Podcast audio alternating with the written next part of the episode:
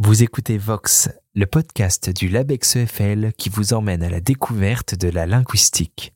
Je suis Maxime et voici le premier épisode.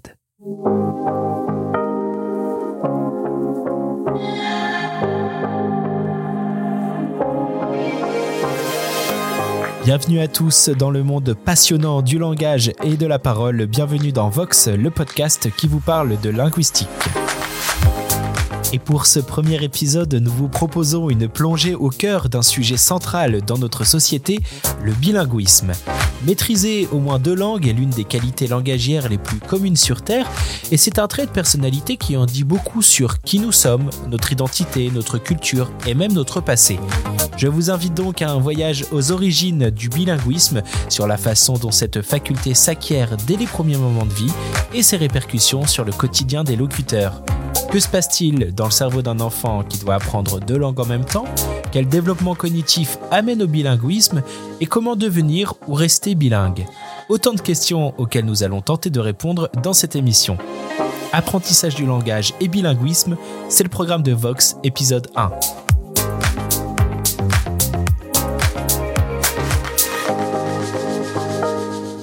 Et pour parler de ce riche sujet, nous accueillons Ranka Bijeljak Babic, psycholinguiste, membre de l'INCC, Integrative Neuroscience and Cognitive Center, équipe langage et cognition, du CNRS et de l'Université de Paris, et donc membre du LabEx EFL, ainsi qu'ancienne maîtresse de conférence à l'Université de Poitiers. Bonjour Ranka. Bonjour. Alors, Ranka, vous avez décidé de, consacrer la quasi-totalité de votre carrière au, bilinguisme et, notamment à l'apprentissage du langage chez les enfants euh, dont les parents maîtrisent au moins deux langues. Est-ce qu'il y a une raison particulière à ça euh, Pour quelle raison on choisit ce domaine d'études en particulier? Alors, je crois que finalement, beaucoup de chercheurs choisissent quelque chose qui leur est très proche personnellement. Et pour moi, c'était finalement toute ma vie qui était un peu euh, qui, se passait entre deux différentes langues, différents pays, etc.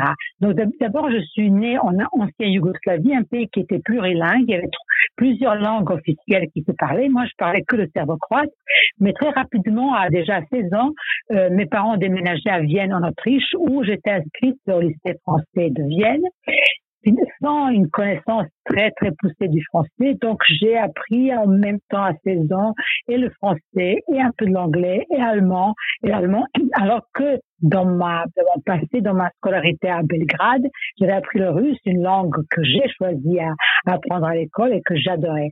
Donc finalement, j'étais confrontée à ce français de l'école au lycée où je devais un an plus tard passer le baccalauréat.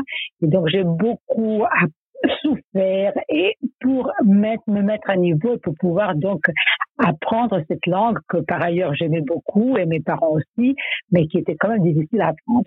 Et puis euh, j'ai pu ensuite faire une thèse de troisième cycle, comme ça s'appelait à l'époque, où on avait étudié les la façon dont certains ordres verbaux euh, prononcés soit dans la langue maternelle, soit dans la langue étrangère, dans la seconde langue d'un bilingue, pouvait provoquer différents mouvements du corps lorsque le corps se préparait à une action.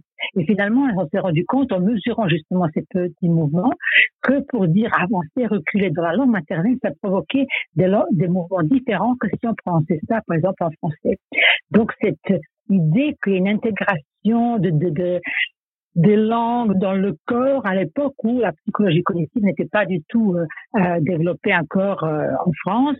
Et puis, je me suis vraiment intéressée les 10 ou 15 dernières années à l'acquisition du langage chez les enfants bilingues parce que finalement, dans la population des enfants que nous testions, il y avait une grande partie des enfants qui, qui vivaient ou qui grandissaient dans les familles bilingues.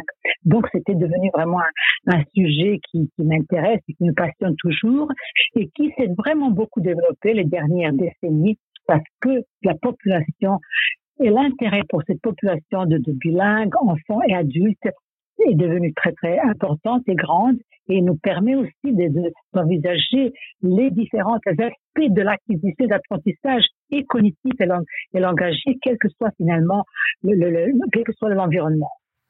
Alors justement, parmi vos, principaux travaux, on peut citer un livre paru en, 2017 chez Odile Jacob, L'enfant bilingue de la petite enfance à l'école, ainsi que cet article intitulé euh, L'acquisition du langage au cours de la première année de vie, le cas des nourrissons bilingues, paru dans la revue Devenir en 2018.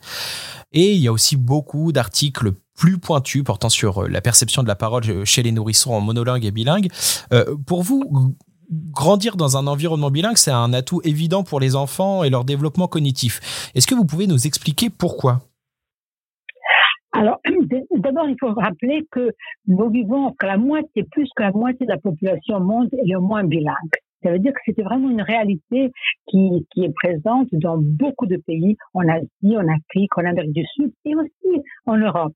Donc, les enfants acquièrent plusieurs langues dès la naissance. Donc, c'est une réalité euh, pour une grande partie de la population. Ce qu'on sait, et maintenant, je peux dire vraiment avec certitude, que on reviendra sur cette question.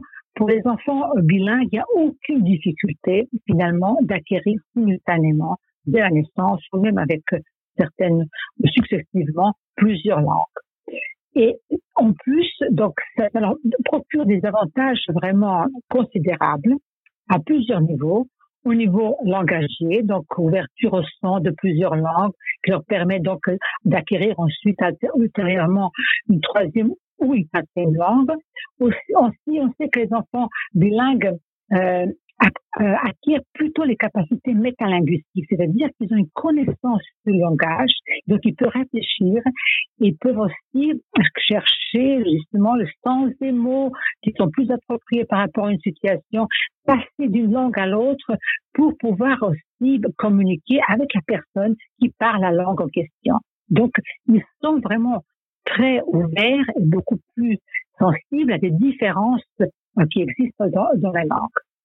Ensuite, ils ont des avantages cognitifs et ça, on a montré dès les, premiers mois de vie, par exemple, les enfants entre 7 et 8 mois, bilingues, euh, dans une tâche visuelle, donc où la, la présence de ça, on ne demande pas des, des capacités euh, discriminatives ou perceptives, euh, dans une euh, tâche visuelle, ils peuvent ou ils doivent ou ils doivent euh, avec le regard anticiper la présence, la présentation d'une poupée qui bouge sur un des deux écrans. Donc ils arrivent à mieux, à plus vite apprendre que ça peut changer, que, et donc anticiper leur regard beaucoup plus vite que les enfants monolingues.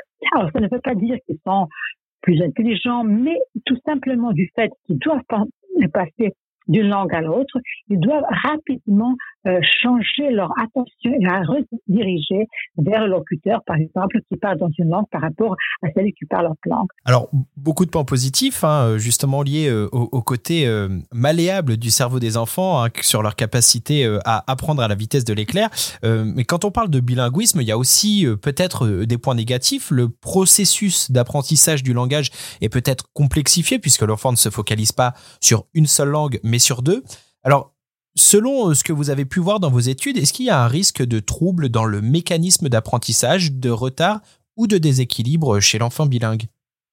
Alors, comme vous, avez bien formulé, euh, acquérir le, langage dans le milieu plurilingue, il est plus complexe pour, le nourrisson. Si on parle seulement de, des nourrissons qui donc naissent dans une famille ou dans un contexte plurilingue, d'une part, il y a plusieurs locuteurs et tous les locuteurs ne parlent pas toujours avec la même la même facilité ou la même accent ou la même euh, que que, que d'autres. En plus, euh, il y a des parents qui choisissent aussi différentes stratégies. Donc, stratégie un parent une langue, il y a d'autres qui mélangent un peu les langues. Et puis en plus, chaque enfant bilingue entend même dans le meilleur cas moitié finalement de chacune des langues. Donc, il est quelque quelque part dans une situation plus complexe.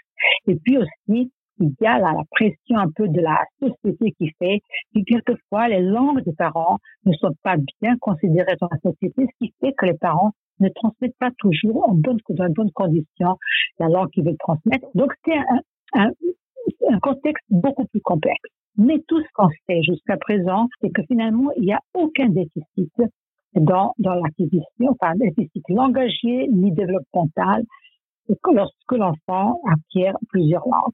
Et même le calendrier dans le développement du langage est pratiquement identique à celui euh, des enfants monolingues. Ça dépend évidemment de la quantité d'exposition à chacune des langues, à la qualité aussi. Mais il y a aussi des cas où les enfants vont montrer peut-être une certaine mutisme, comme on l'appelle, par rapport à une langue. Il peut très très bien parler la langue familiale et rentrer à l'école et pendant plusieurs mois, et même quelquefois années, ne pas s'exprimer de la langue de l'école. Alors que le but, c'est quand même qu'ils arrivent à maîtriser cette langue qui va être la langue de la scolarité. Donc aussi, ça dépend aussi de la façon dont les parents vivent leur intégration, leur leur euh, multiculturalisme, leur identité aussi dans ce pays, qui vont aussi transmettre à l'enfant et qui va soit être complètement sécurisé parce que leur vécu des parents est tout à fait équilibré, ou alors il va être en difficulté parce que ni l'école ni la famille n'est pas vraiment favorable et ne, ne, ne, met pas tous les moyens pour que ce bilinguisme soit bien vécu. Je vous propose maintenant de, remonter un petit peu le temps et de quitter le stade de l'enfance pour arriver finalement au stade fœtal, hein, dans le ventre de la maman. Euh, il y a de nombreuses études maintenant qui mettent en évidence que l'enfant, euh, donc au stade fœtal, perçoit la mélodie du langage euh, dès le ventre de la mère. Donc Comment euh, ça se passe? J'aimerais que euh, vous euh, revêtiez un peu votre habit de professeur là-dedans et que vous nous expliquiez comment l'enfant arrive à, créer du sens à partir de ce qu'il entend à ce stade de son développement et, comment il peut déjà percevoir les différentes langues qui lui sont proposées? On sait maintenant, comme vous avez dit, que l'enfant, donc son système auditif euh, fœtus, il est déjà fonctionnel quelques semaines avant la naissance. Donc l'enfant, en utérus, il va entendre surtout la voix de sa mère, par la voix osseuse, aussi à travers le liquide amniotique. Donc il va être, s'il passe, il filtré par tous ces différents tissus et ces différents filtres, c'est la mélodie de la langue. Donc la prosodie qui est le rythme, l'intonation et l'accentuation. Et par cette mélodie, nous exprimons non seulement les différents aspects de la langue, mais aussi le côté émotionnel, le côté euh, aussi euh, euh la structure, on, a, la structure de la langue. Il ne faut pas oublier non plus que même bon, avant la naissance, quelquefois les parents, les mères s'adressent à leurs enfants et ensuite, quand l'enfant est né, on utilise beaucoup euh, spontanément les variations de la mélodie de la langue quand on s'adresse à l'enfant. Dans certaines langues, beaucoup plus, comme en anglais, vraiment, les, parents parlent avec une grande variation dans l'accentuation. En français aussi, on utilise finalement un, un langage adressé à l'enfant. On appuie sur les aspects importants qui vont permettre à l'enfant petit à petit de non seulement utiliser cette mélodie comme la la caractéristique de la langue, mais aussi de enfin de comprendre quels sont les points importants, comment dans ce flux de paroles il y a des mots, quels sont les sons de cette langue, etc. Alors, ça, mais on sait aussi que dans une étude au moins, que les enfants de mères bilingues qui ont entendu, par exemple, au Canada, l'anglais et tagalog, qui est une langue de Philippines, une langue qui est euh, de façon rythmique différente de l'anglais. Et on a étudié aussi donc les nouveau-nés de ces mères-là, des mères qui parlaient que l'anglais, et puis des mères qui parlaient l'anglais et chinois.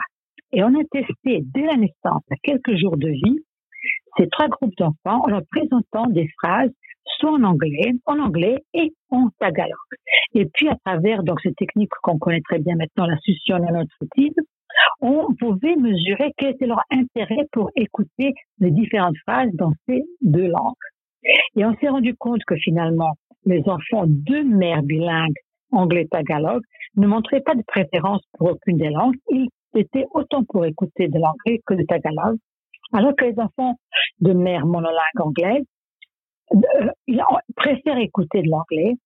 Et les enfants, ce qui est intéressant, de, de mères euh, bilingues anglais-chinois, montraient une préférence pour l'anglais, mais ils montraient un peu plus aussi d'intérêt pour le tagalog que les enfants monolingues anglais. Alors, les chercheurs étaient extrêmement intéressés par ces, par ces résultats qui montraient que finalement, même avant la naissance, l'enfant finalement est sensible à des langues parlées par, par leur mère. Mais ce qui est intéressant aussi, c'est que les enfants donc de mère anglais chinois, c'était du, du cantonais, montrer aussi un intérêt pour le tagalog plus important que les enfants monolingues anglais, comme si ils étaient déjà habitués, c'était l'interprétation un peu des, des, chercheurs, que le fait que eux ils entendaient l'anglais et, le cantonais faisait que eux ils quelque part, entre guillemets, savaient qu'il y avait l'anglais et puis autre chose et que cette autre chose, ça les intéressait. C'est quand même une des premières études assez récentes qui va dans le sens que cette sensibilité aux langues est présente même avant, avant la, la naissance. Alors justement, vous introduisez euh, bien euh, avec euh, cette étude ma prochaine question, parce que parler plusieurs langues, c'est aussi surtout côtoyer plusieurs cultures hein, qui viennent enrichir la personnalité de l'enfant. Pour vous, je suppose que, que tout est lié en fait, que c'est préférable d'apprendre une nouvelle langue grâce à l'immersion culturelle. Oui, parce que les langues ne sont pas seulement les codes langagiers, elles véhiculent aussi la culture, les traditions, les sentiments, les vues sur le monde. Par exemple, enfin, quelquefois, les parents euh, nous demandent, les parents qui, qui, sont français, qui ont vécu, par exemple, aux États-Unis, en Angleterre, qui ont bien appris l'anglais et qui attendent euh, les jeunes couples, qui attendent l'enfant, ils disent, mais voilà, nous, du fait que l'anglais c'est une langue tellement importante, on a envie de leur parler tout de suite en anglais. Qu'est-ce que vous pensez? Donc, euh, on, réfléchit avec eux, on dit, bah, écoutez, mais bon, ça a du sens, pourquoi pas? Mais est-ce que vous allez pouvoir transmettre à travers l'anglais que vous avez appris quand même d'une façon un peu scolaire ou académique euh, tout ce que finalement une mère de, cette langue euh, native transmet avec des petits mots, avec des, des, justement les intonations qu'elle va utiliser s'adressant à l'enfant que finalement les, les adultes n'utilisent plus en s'adressant entre eux. Donc finalement, la langue non seulement qu'elle véhicule les, le code, mais elle véhicule aussi les sentiments et puis la culture. Et donc la culture est tellement inhérente à la langue que, par exemple, on sait que finalement, dans une étude, mais ça c'est avec les adultes, on avait montré que les immigrants chinois qui vivent aux États-Unis, ils ont un très très bon niveau de l'anglais quand ils s'adressent à, un visage chinois par rapport à un visage non chinois, euh, leur anglais baisse et leur accent en anglais augmente. Mais de l'autre côté, il augmente aussi le confort social, euh, euh, ils sont plus, plus à l'aise par rapport à ceux qui se, qui se produisent avec d'autres locuteurs qui ne sont pas dans la même situation. Donc, et même quelquefois, lorsque, par exemple, on avait euh, enregistré la, production des professeurs d'origine chinoise à des universités américaines qui parlaient très, très bien euh, l'anglais. Et lorsque on a, on a parlé avec eux dans une pièce où il y avait des, des, décorations neutres, ils avaient enregistré la première fois leur anglais. Ensuite, on les a euh, convoqués, enfin, on les a, on a proposé de venir encore une fois dans la même salle, mais on a mis des, des symboles, des signaux, des décorations plutôt chinoises. Et ben, ces mêmes locuteurs, lorsqu'on a enregistré parlant des sujets neutres, leur anglais, leur accent en anglais devenait beaucoup plus important et beaucoup plus proche de, enfin, de, de, de, de devenait un, un, accent étranger. Sans qu'ils se rendent compte. Donc, finalement, cette culture et symboles, etc., c'est pas seulement conscience, ça aussi rentre dans l'inconscience et ça peut donc se projeter sur la production de la parole et sur cet accent qui est un des signes auditifs, le premier, comme vous pouvez l'entendre avec moi, de, du fait qu'on n'est pas natif. Thank you. Nous sommes toujours avec Ranka Bijeljak Babic, psycholinguiste, membre de l'INCC, du LABEX EFL, du CNRS et de l'Université de Paris, ancienne maîtresse de conférence à l'Université de Poitiers. Ranka, on continue notre discussion sur euh, le bilinguisme euh, avec euh, ce que je propose qu'on, maintenant qu'on s'intéresse un petit peu plus aux adolescents et aux adultes. Donc on a, on a quitté l'enfance et je voulais un peu m'intéresser à ces personnes justement qui ont un peu vieilli et qui euh, sont, euh, pour une raison ou pour une autre, euh, déracinés de leur pays d'origine et parfois même de leur langue maternelle. Est-ce que plutôt que d'acquérir une faculté de bilinguisme, on peut à l'inverse la perdre? Alors, tout à fait, c'était un phénomène qui est beaucoup plus répandu que finalement, malheureusement, le bilinguisme qui se maintient. Parce que finalement, après la première génération, le bilinguisme, les parents essaient de transmettre la langue. Trois, deuxième, troisième génération, finalement, certains bilinguismes, justement avec la langue minorée, se perdent, ce qui est vraiment un grand dommage pour tout ce qui sont les diversités linguistiques que notre humanité connaît. Pour, maintenir ce bilinguisme, donc on avait dit, c'est l'investissement des parents, c'est la société aussi qui doit favoriser quel que soit le bilinguisme, et puis la volonté, le sens que ça peut avoir aussi pour l'enfant. Donc il ne faut pas oublier que justement quand on impose certaines langues à l'enfant qui n'ont pas de sens pour lui, comme par exemple apprendre un enfant euh, français qui vit en France, le mettre très rapidement dans les cours de l'anglais euh, un peu forcé ou lui trouver une nounou euh, chinoise ben, qui parle le mandarin pour qu'il puisse apprendre le chinois, il faut que ça ait un peu de sens pour lui. Il faut aussi que par ailleurs, il y a d'autres locuteurs qui parlent cette langue. Donc maintenir et avoir un bilinguisme qui se maintient, c'est une histoire à longue de à long terme et donc euh, et aussi qui qui n'est pas aussi linéaire. Il y a des moments où on est mieux dans ce genre que dans l'autre. Il y a des moments où finalement l'occasion sont complètement inexistantes pour pratiquer ces langues et qu'ensuite bon se remettre dans ces langues ça prend un peu plus de temps.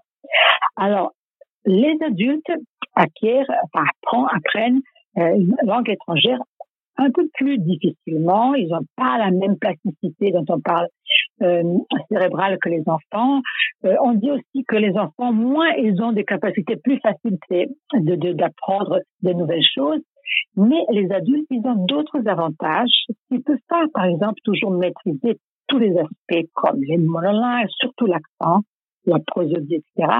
Ils peuvent tout à fait maîtriser au niveau de, du vocabulaire, de l'expression, et donc euh, apprendre une seconde langue avec des efforts, mais la maîtriser tout à fait bien. Je vous propose maintenant d'être un, petit peu plus analytique et de faire euh, un pas euh, de recul euh, pour parler de la France de manière générale, son ouverture au monde et son système éducatif. Donc vous êtes d'origine serbo-croate, hein, vous avez voyagé dans le cadre de votre travail, je suppose, vous vivez en France depuis de nombreuses années.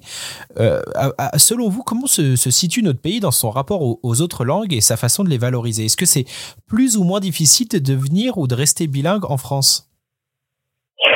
Alors, c'est une très bonne question qui, m'intéresse beaucoup et euh, j'essaye aussi de, de, apporter quelques réponses et quelques solutions à cette idée que le monolinguisme et que le français, ça doit être la seule langue parlée, la seule langue maîtrisée par les citoyens français, alors qu'une partie de la population parle justement une autre langue que le français et que dans les écoles en France, pratiquement partout, il y a une partie de la population qui a une autre langue que le français à la maison.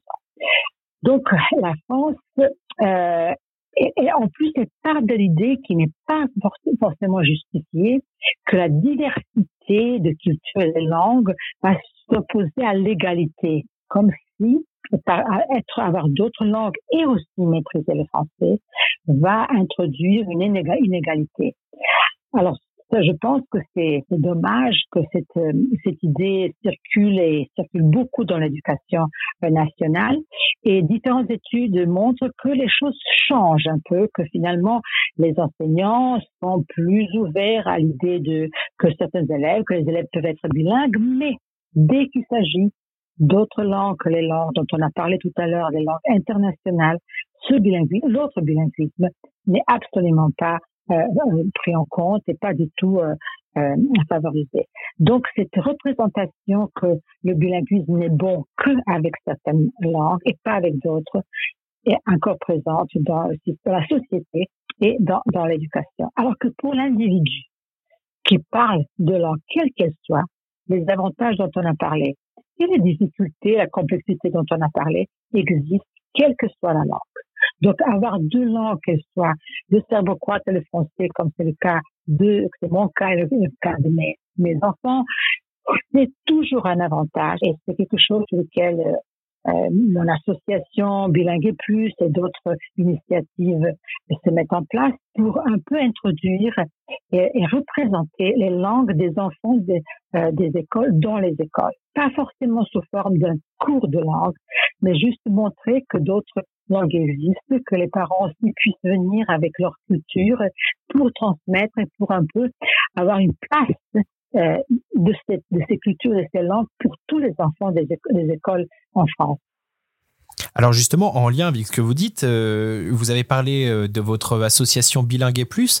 Euh, vous avez coédité en 2019 un, petit ouvrage qui s'appelle Bienvenue, quelques mots pour le dire, avec le soutien du LabEx EFL, dans lequel vous proposez en fait des traductions en différentes langues de phrases pour accueillir quelqu'un depuis son propre pays. selon vous, quelle importance revêt le fait de faire l'effort de parler une langue que l'on ne connaît pas pour nouer des liens justement avec euh, des étrangers alors, ce petit glossaire que nous avons conçu donc en 14 langues, avec l'anglais et le français, donc il y a 12 langues différentes, qui correspond à peu près aux langues qui sont parlées par les immigrés actuels. Évidemment, ça ne couvre pas tout, mais on a fait un effort pour être un peu pour représenter les langues africaines, slaves, asiatiques. Et euh, donc l'idée était de, de donner la possibilité aux Français dans les lieux publics qui parlent le français de dire quelques mots dans la langue étrangère, de se mettre un peu dans la peau de celui qui ne parle pas très bien mais qui veut communiquer et pour montrer à l'autre qu'on fait des efforts de deux côtés. Parce que c'est tout à fait normal qu'un pays attend des immigrés, des étrangers qui viennent sur son sol et qui vivent de connaître la langue, de, de aussi respecter les lois et les traditions du pays.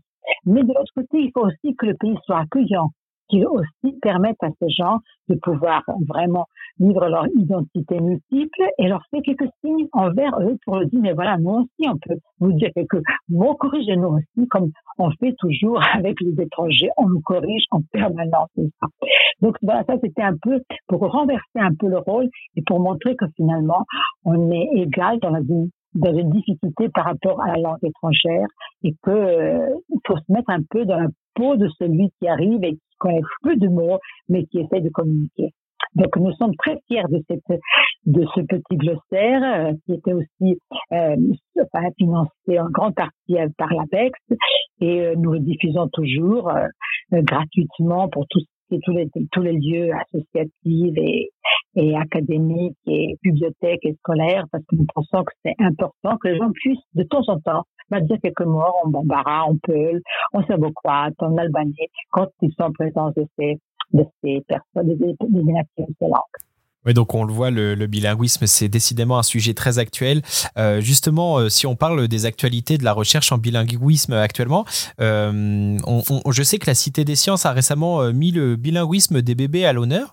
Est-ce que vous pouvez nous en parler et nous dire un peu les sujets sur lesquels vous, vos collègues, vous travaillez en ce moment? Alors, donc évidemment, beaucoup d'études fondamentales sont en cours, soit dans notre laboratoire, soit dans d'autres équipes, par exemple la compréhension des phrases chez les enfants bilingues, mais chez les nourrissons aussi, sur la segmentation de flux de parole dans les deux langues, parce que vous savez que les langues n'ont pas le même euh, système de rythme et la segmentation chez l'adulte ne se fait pas sur les mêmes unités l'alternance de code. Est-ce que les enfants bilingues perçoivent bien euh, que les gens ils peuvent, enfin l'entourage, les adultes peuvent changer de code, parler euh, un peu mélanger des langues et comment les nourrissons aussi perçoivent les phonèmes qui n'appartiennent à leur langue, l'accent, etc. Donc, donc il y a beaucoup d'études qui sont en cours, puisque euh, ce que vous avez mentionné aussi, c'est les programmes de la, cité, des sciences pour les bébés, où nous avons, nous développons aussi ce programme et certaines discussions justement avec les parents pour savoir comment eux ils euh, transmettent leur langue pour un peu les guider, un peu les, les conseiller euh, euh, dans la façon dont ils désirent ou pas transmettre leur langue d'origine quand c'est pas le français. Et puis, il y a une question aussi tout à fait intéressante euh, que nous avons soulevée et que la recherche dans ce domaine et le testing a commencé avec euh, l'éducation nationale, c'est quelles sont les capacités langagières des enfants quand ils rentrent à l'école maternelle pour ceux qui ont uniquement le français comme langue maternelle et puis ceux qui ont peut-être d'autres langues. Et donc, c'est avec la direction d'évaluation de la prospective de la performance de l'éducation nationale que nous avons construit le premier outil numérique qui est disponible en français et donc adapté aux enfants de 3 à 6 ans. Donc, il permettra d'évaluer différents niveaux de compétences langagières en compréhension, vocabulaire, la grammaire, morphologie, l'apprentissage des nouveaux mots, et ce, et ce programme et cet outil a été aussi financé en partie par le LABEX dans le programme Défis sociaux, défis de l'acquisition des langues et du multilinguisme.